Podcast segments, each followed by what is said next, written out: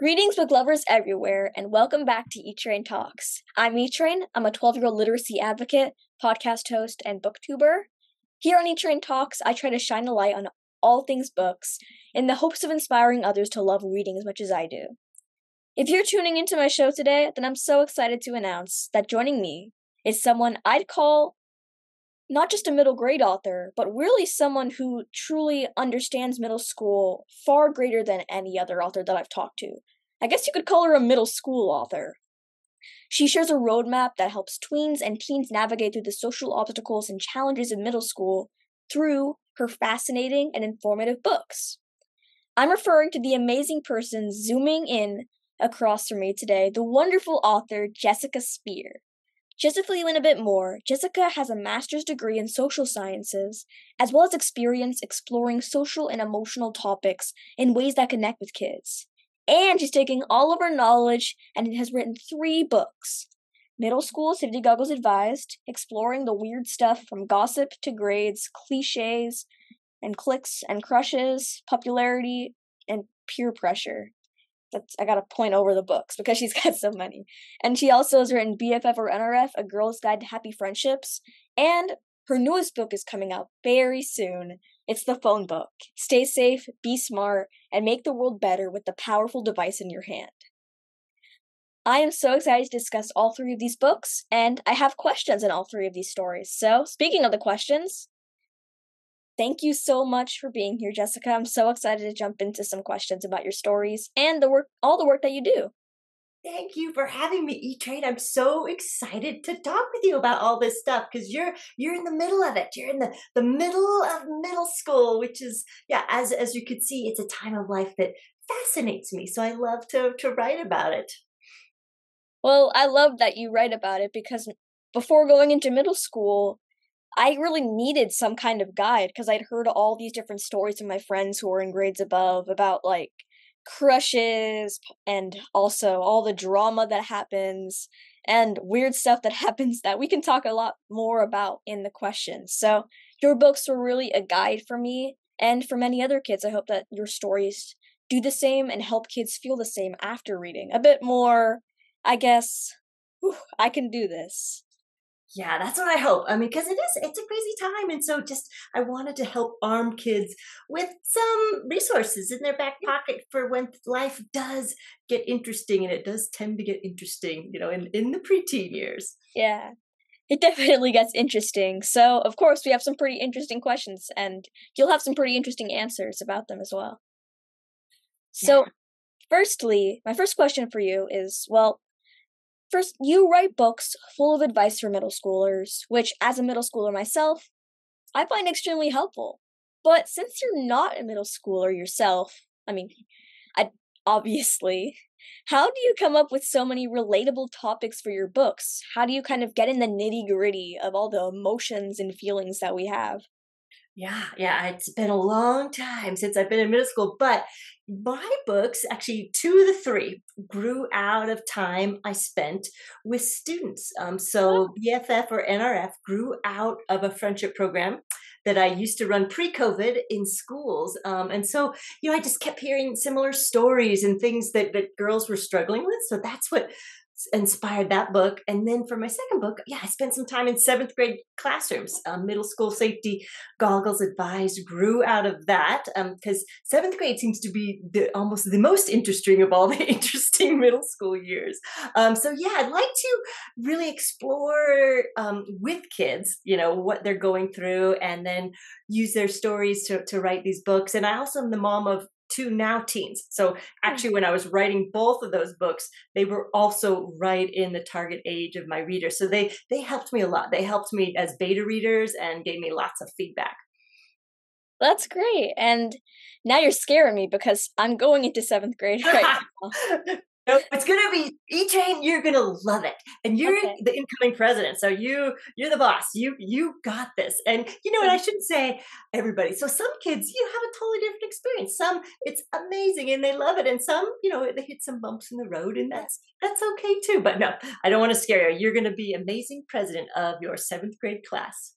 Thank you, and I hope seventh grade goes as smoothly as middle school can for not just me, but I mean all the kids because from reading your books, I know that middle school is not just a one person struggle. Everybody has stuff going on. And so, got to remember that when you're going through the tween slash teen years. Yeah, yeah, lots of changes. Everyone's kind of exploring their identity and figuring out who their friends are and figuring out where they feel like they fit. And you know, so there's there is a lot of change going on. But you know, some that change often results in some really cool positive stuff. True. And I'm excited to see what positive stuff may happen. And you can also learn more about that in her books, which we'll start talking about in a bit. But first, I read that you earned a master's degree in social sciences, which I find really intriguing. And I'm curious to know have you always planned on helping middle schoolers and teens with social issues? Or when did you decide that tweens and teens are going to be the focus of your writing and your work? Mm, yeah, good question. You know, no, I did not think I would land here, you know? So um, I, I've always been fascinated with human relationships, you know, and what we can do to really make them healthy and strong. Um, so that's, that's was my area of study. And then when I had two preteens, it reminded me, you know, watching my daughters go through the teen years the preteen years and the teen years reminded me so much of some things I struggled with. And that just got me really curious. So as writer. I was like, oh, I really want to dive in and know more about that. And and I wondered if there was something I could write and put out there that would help. So so yeah. So the long answer is no. I absolutely didn't plan to land here, but I'm so glad I did because um, I do love this age. It's you know there, there's challenges, but it's such a a cool, interesting age too, because you know kids really are figuring out, well, who am I and who do I want to be? And you know, there's so many um, opportunities for choices and change. So yeah, that makes um, a lot of good content for books. Absolutely. And my next question for you is about your newest read coming out, the phone book. Magic hand twirling. Let's talk about the phone book. So, first off, Without giving away any spoilers, will you share a little bit about your new book?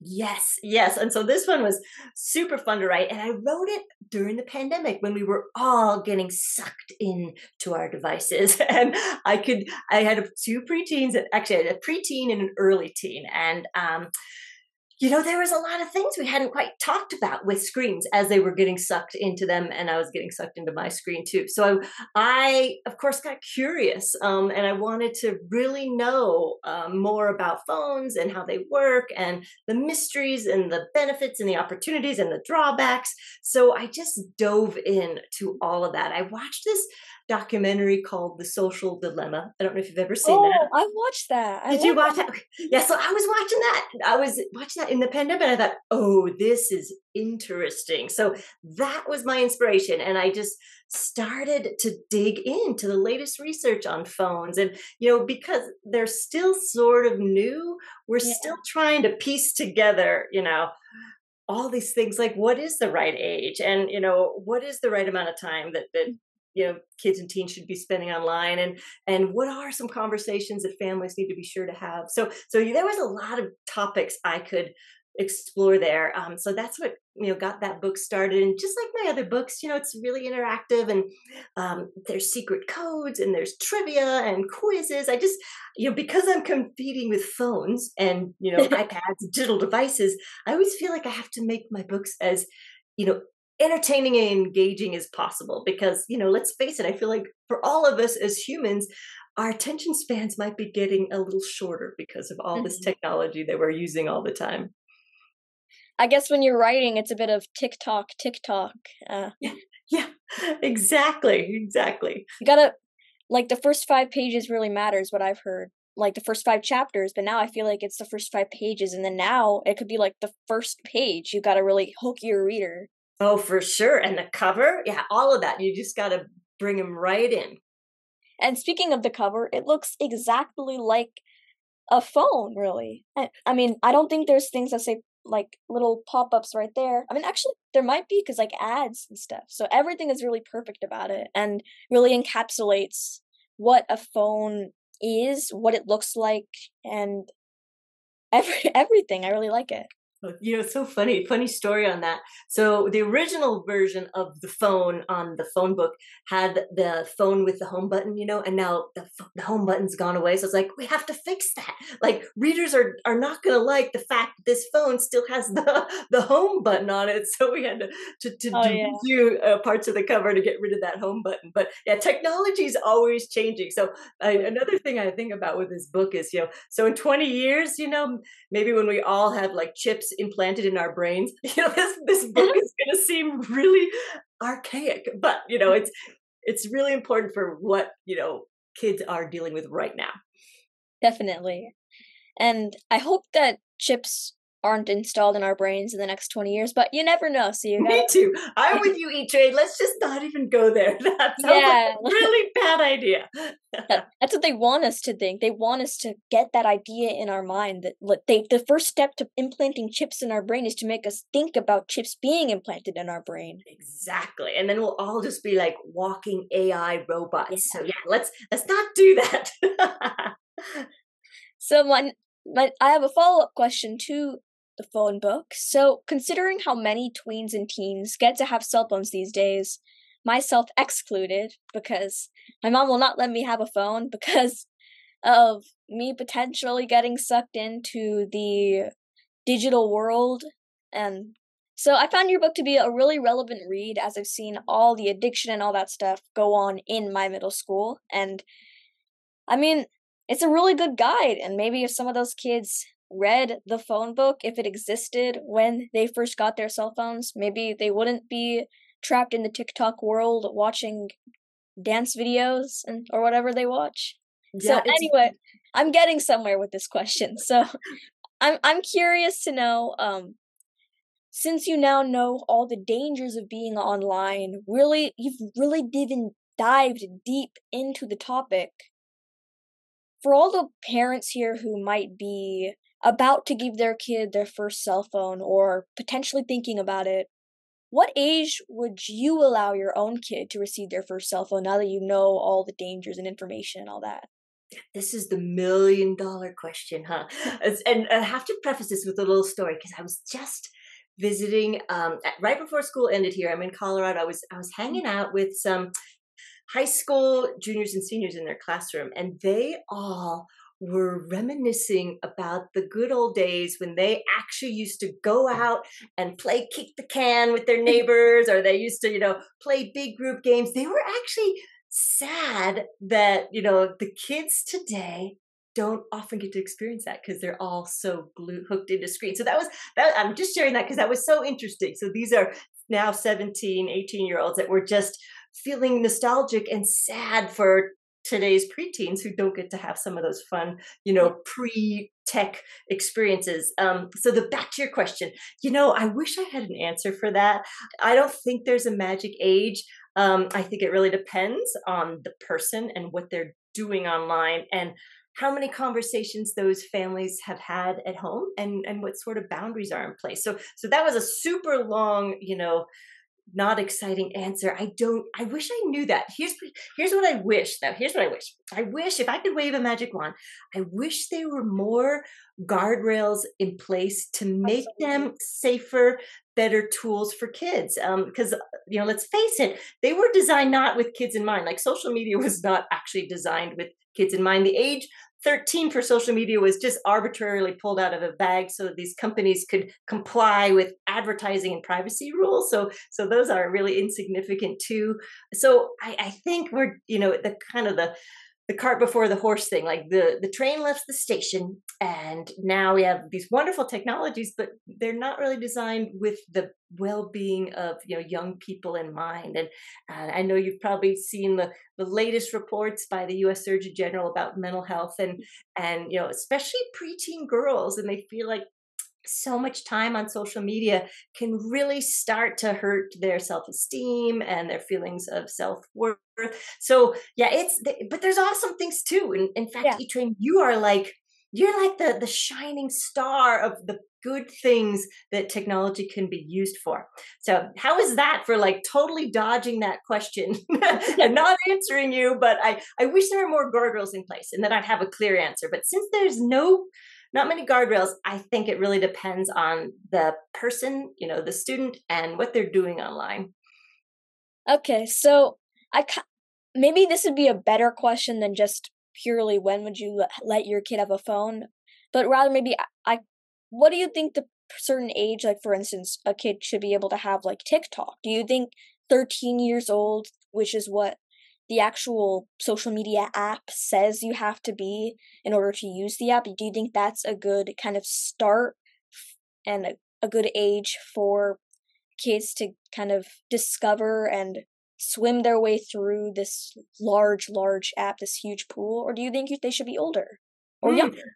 I'm curious what you can I ask you that question? I'm just curious what you think. What do you think? Because you are a master of, you know, you do amazing stuff on Twitter and on social media. So so what do you think about that and, and seeing what your peers are doing? What do you think? That's a good question. I think um it's a bit difficult to really um answer this because TikTok it's it's all it's based on algorithms, which I I mean it's kind of steals your information possibly but it's also if you're if you are using that app it can find like the videos that you like to watch. But first before all the algorithms set in they tiktok just plays a ton of different totally different videos. And if you're a 13 year old just starting out on tiktok or you could even maybe have gotten on younger than that like it doesn't if you dodge the saying like oh i'm a different age than 13 I mean, this is a long winded answer, but what I'm trying to say here is at the start of TikTok, there could be inappropriate videos that um, it, it plays, and it could just keep, it could show random stuff like people saying cuss words on video games, or it could show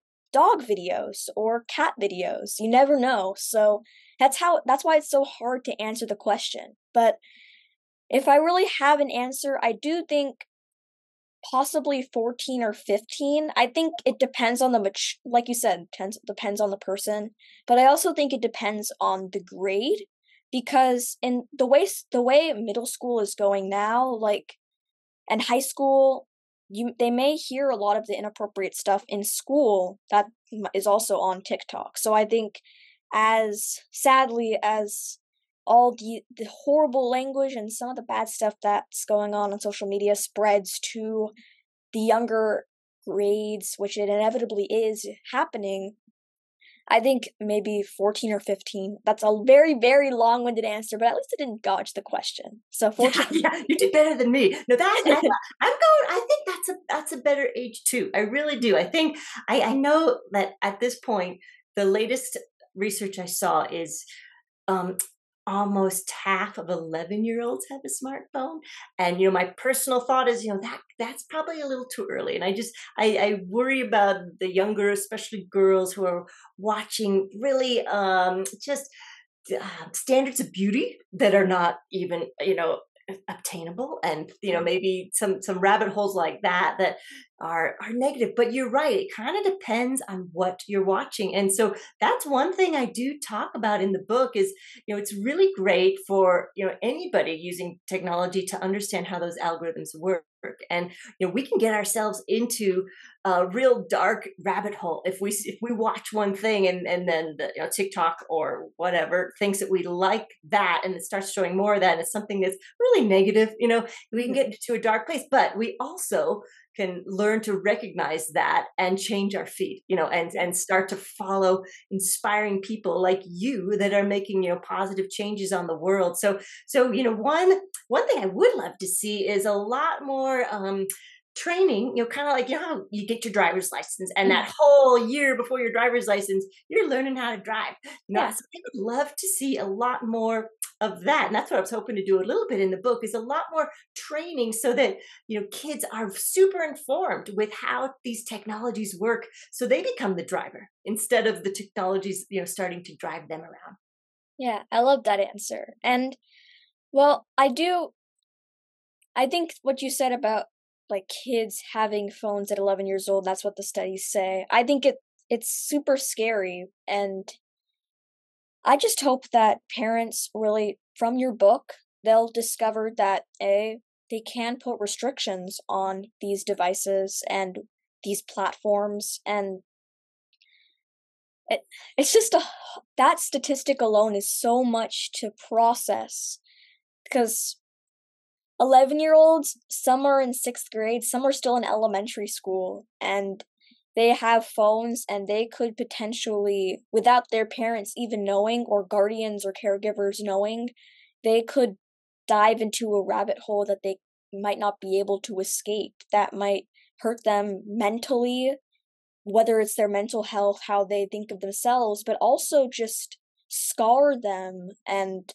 scare them yeah. as well it's just crazy to think about yeah it is crazy to think about that's a, such a good point you know the younger they get the more it's like oh yeah the less comfortable i feel about giving yeah. you know a window to the world because that's really what it is it's a window to the world you know but families can start smaller you know that's what i encourage yeah. and that's what i did with with my kids they they started you know with just the gizmo watches um you know, yeah started with that and then you know it got a little bit more advanced and now they're both in high school and they both um you know have cell phones and they do have access to you know browsers and one of them is into social media however interesting she's taken uh, uh, she always takes a break off of TikTok in the summer because she's she oh. realizes it, how much it like how much time it sucks. So she's she has mm. like t- breaks in the summer, and then my other daughter's not that into it you know so every mm. every every kid's different she's not that into social media she doesn't really want to post selfies um, she's into other things so you know they have they're taking their own path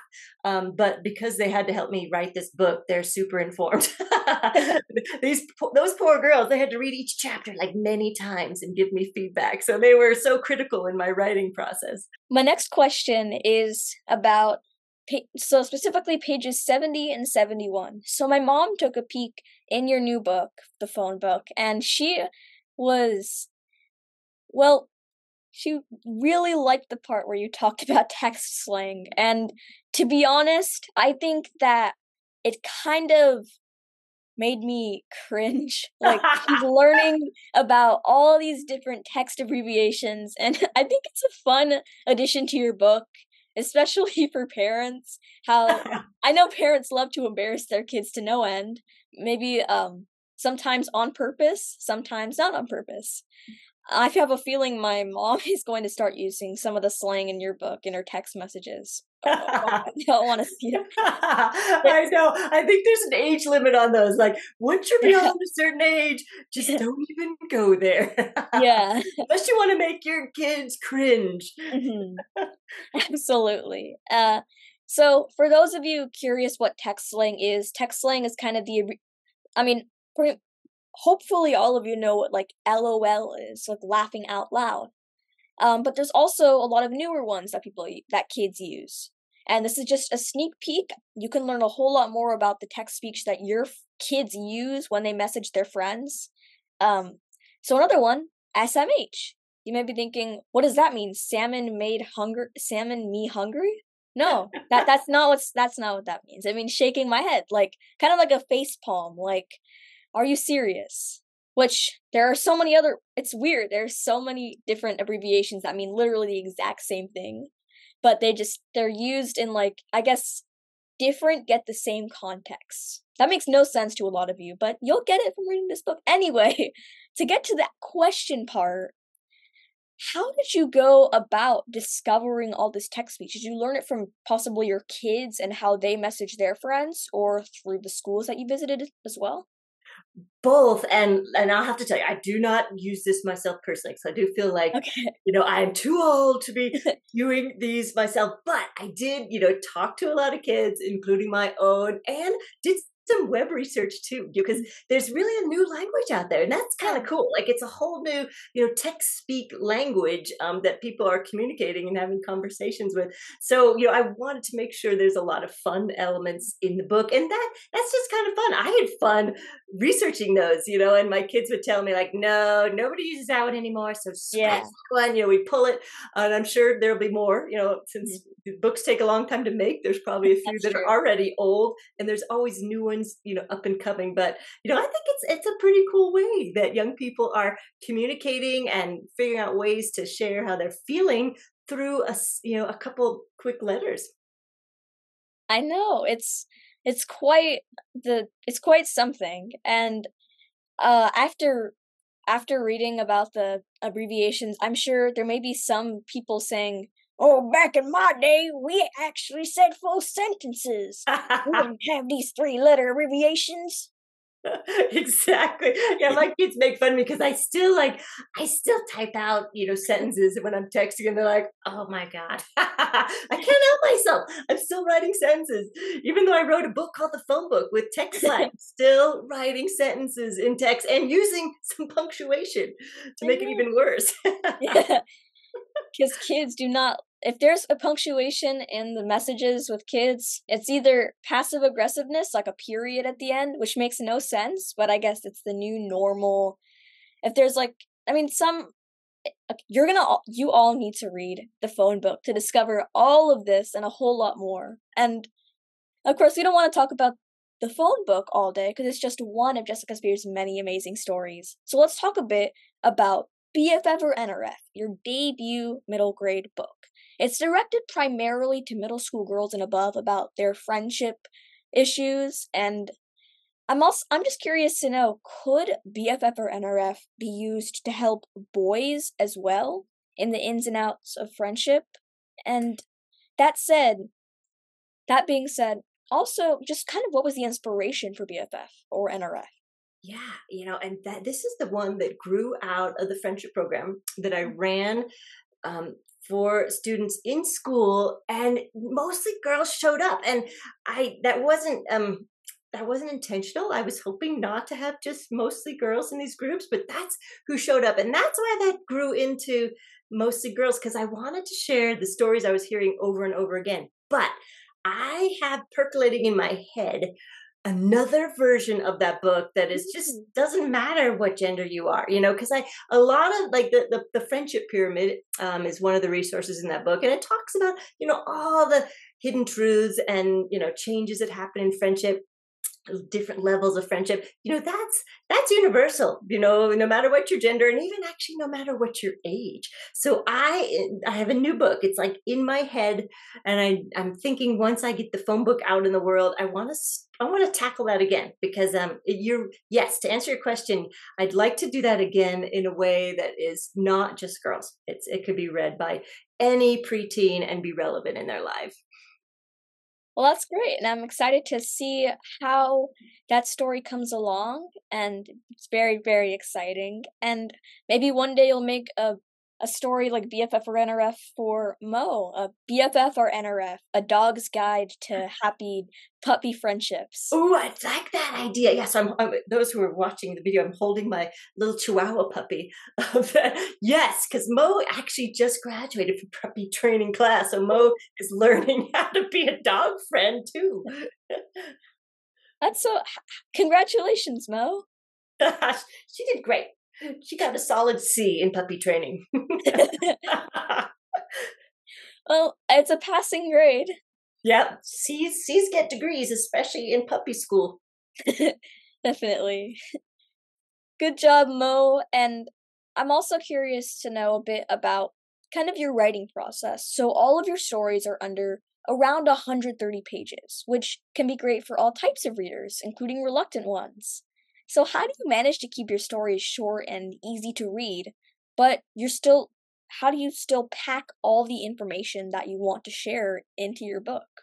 Yeah, yeah, good question. You know, I've always just been, you know, some people write super long and big books and mm-hmm. um, long sentences. I've always just been a really concise writer. It's just kind of how I write. And then once I have a draft out, I, I just cut away. Like if I don't need it, if it doesn't need to be in there, I just cut, cut, cut.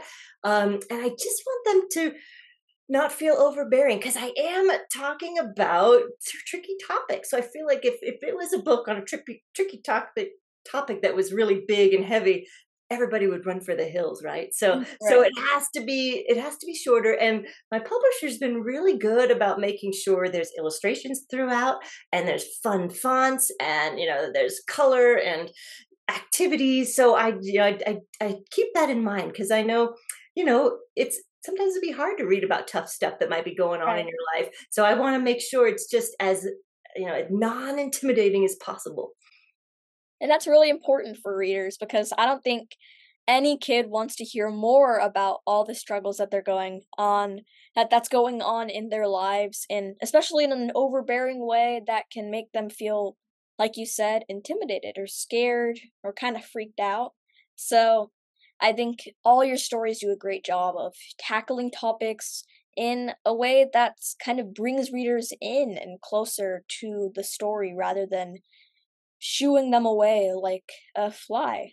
Yeah, you know, and, and part of the inspiration for that was so when I was running these um, friendship programs, um, part of one of the one of the best things about the program is I think once kids were involved with them, they looked around and like, oh, it's not just me. Look at all these other kids that are here too. And, you know, so that's what I want my books to feel like too. So they're filled with the stories and experiences of real kids. You know, they're all like middle school safety goggles advised. Every every story and quote in that book, you know, I heard out of the mouth of a seventh grade student that I spoke with, you know, or they, or they wrote me a note with that information. And so I just I want kids to realize, you know, what you're going through. There's a lot of there's a lot of other students going through that as well, and make sure they feel validated and seen in that.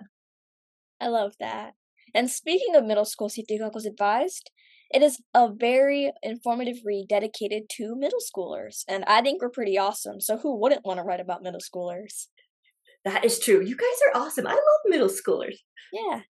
So it was a great tool for me when I was first entering middle school last year, and I know many other kids love it too as it's like a field guide into the store into all the highs, lows, weird things, confusing things, everything about middle school.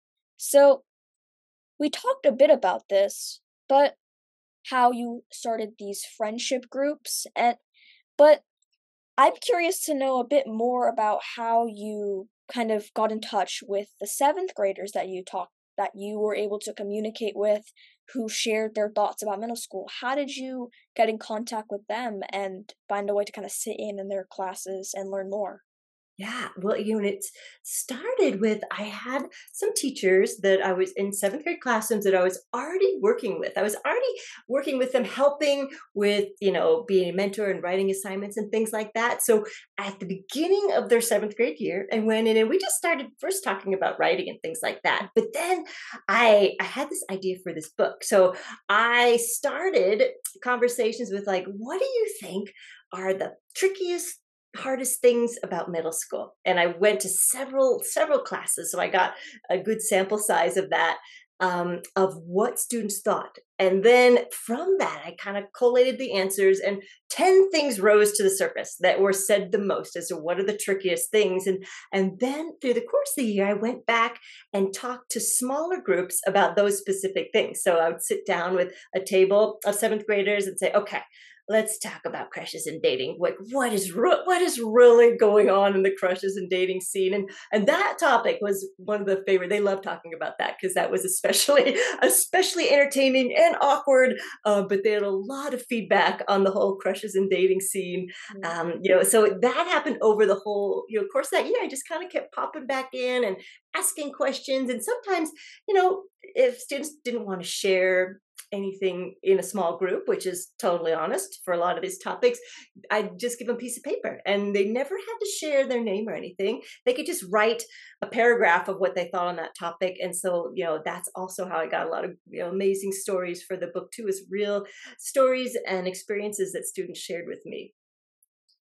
That's awesome. And I'm also curious, so you meant you mentioned that you talked with bigger groups. So, how did you go about getting information from them? Did you also have like sticky notes, for instance, that people might have written down their thoughts on, or did they kind of call them out in class?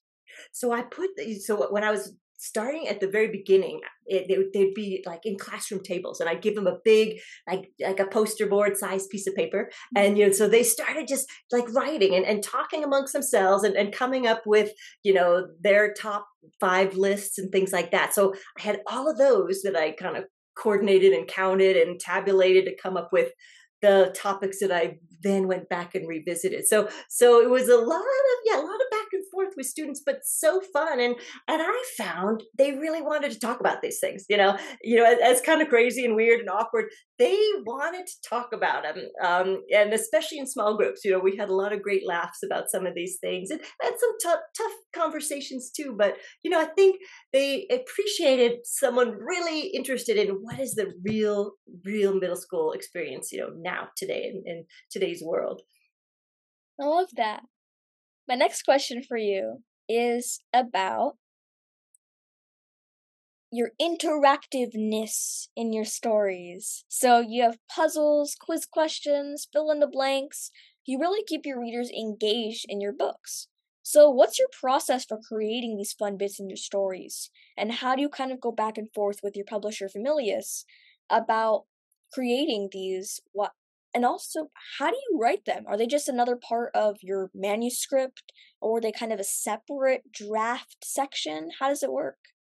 I that's a great question. I i usually start with like a rough outline of the book you know and mm-hmm. maybe plug in stories and key concepts but then I, I step back and think about okay now how can i make this interesting and fun? You know and so i growing up loved like i get magazines with quizzes and then even my kids when they were you know younger they loved things like that you know quizzes about you know what is your animal spirit or what is your this or you know so so they i wanted to be sure to include something like that because one it's fun and two you can also learn about yourself a lot you know through some of these quizzes. So so in bff i i, I started there and then i found in every book i'm adding more and more. In fact for the phone book i was i when we were just starting that book i was like so how do you feel about secret codes a different one in every chapter? And so how do you feel about trivia? Because my books are so highly designed, like every single page, you know, bless her heart, the uh, a woman named Mara Harris designed the phone book. And I, I imagine she gets this manuscript and she's like, oh no. like, like I, am like, okay, what did I get myself text, into? Yeah like this is Morse code, and this text here is upside down, you know, because it's the quiz answer, and this text over, you know, so this is a sidebar. So every single page is so highly designed. So yeah, hats off to the book designers who are the ones that do the heavy lifting. You know, for me, it's all in notes in a in a big Word document, but then the book designer is the one that really brings it to life with the fun fonts and the color. And then you know the the illustrator leslie imgart she's done my last two books and she's got a fun comic style that i love too. So she she adds a whole new layer to the books. My final question for you is the question i've asked every person i've interviewed if you could be or meet any literary character it could be your favorite author or it could be your favorite character in a story who would it be and why you could be them or you could beat them. What, what do you choose? Ooh, oh gosh, I have to choose one. okay, I have two. Can I do two? Okay. Yeah, you can. okay. Okay, so the first one that comes to mind is I don't know if you've ever read the book Stargirl by uh, Jerry oh, Spinelli. It's, it's, have you read that one? It's got it's a movie now too. Yeah. But that main character, Stargirl, is oh, who I want to be on my very best day. Like she is so uniquely and beautifully who she is, which doesn't turn out well in the high school mm-hmm. social scene but i i love and would aspire to be this beautiful soul that she is floating through you know her high school. So i did stargirl and then i'm reading a book right now. And so put this on your radar because this book is coming out. Um, i think you'd read verdigris pawn by alyssa wishingrad oh, are you talking about between monsters and marvels? Yes! So i'm reading that right now. Are you reading that now I I haven't received a copy yet, but it looks awesome. Yeah, it's not out yet, but there's a main character. Her name is Dare, and she is one sassy, tough character, and she's awesome too. Like she is just fun to see this really strong, snarky um, main character that's taking on this whole story that deals with monsters and Marvel. So uh, yeah, put put that one on your radar. That's another character I'd love to have dinner with. That is a great answer. Both of those are great answers. And we, when I talked to Alyssa Wishingrad, she on an interview, she she mentioned how mo- her Monsters and Marvels book is coming out. I mean, it was last year, so and she said in about a year. Wow, this year's flown by. I know this fall. It's coming this fall. Yep. The cover looks outstanding and really, it's drawing me in. I want to read it so bad. Yeah It's really a fun book. You know, it's one that you can, you know, some books you read and it almost like plays like a movie in your head. Yeah. It's one of those books. Ooh, I love those. So, Jessica, thank you so, so much for joining me today. I've loved listening to everything you've had to say today, and I'm sure our listeners learned a lot as well. Your writing journey is unique because your books share more than just stories, a story, they share many stories. And they're kind of non fictional, fictional books. And I'll I mean, if that makes any sense. That makes perfect sense. That's exactly how I, I say they're non-fiction-ish Since I don't like I don't neatly fit in any genre at this mm-hmm. point. Uh, well, I love I love that description. And they provide roadmaps for how to maneuver through the ups and downs of middle school life in person and virtually too. Virtually meaning through social media. And I've really never read a book like, or any books, because you have three of them, like yours. It just makes me so happy to see that there are writers out there who really understand what us middle schoolers are going through, and they have books out there that can be guides for incoming middle schoolers. And I really hope that more kids will discover and find refuge in your stories. And I can't wait to see what you write next. Thank you so much. Oh, thank you for having me, E Train, and thank you for all that you're doing. I mean, you are just shining such a bright light on reading and books for your generation. So I am just so inspired by your work. So thank you for having me and thank you for doing what you're doing. Keep keep doing it because it's amazing.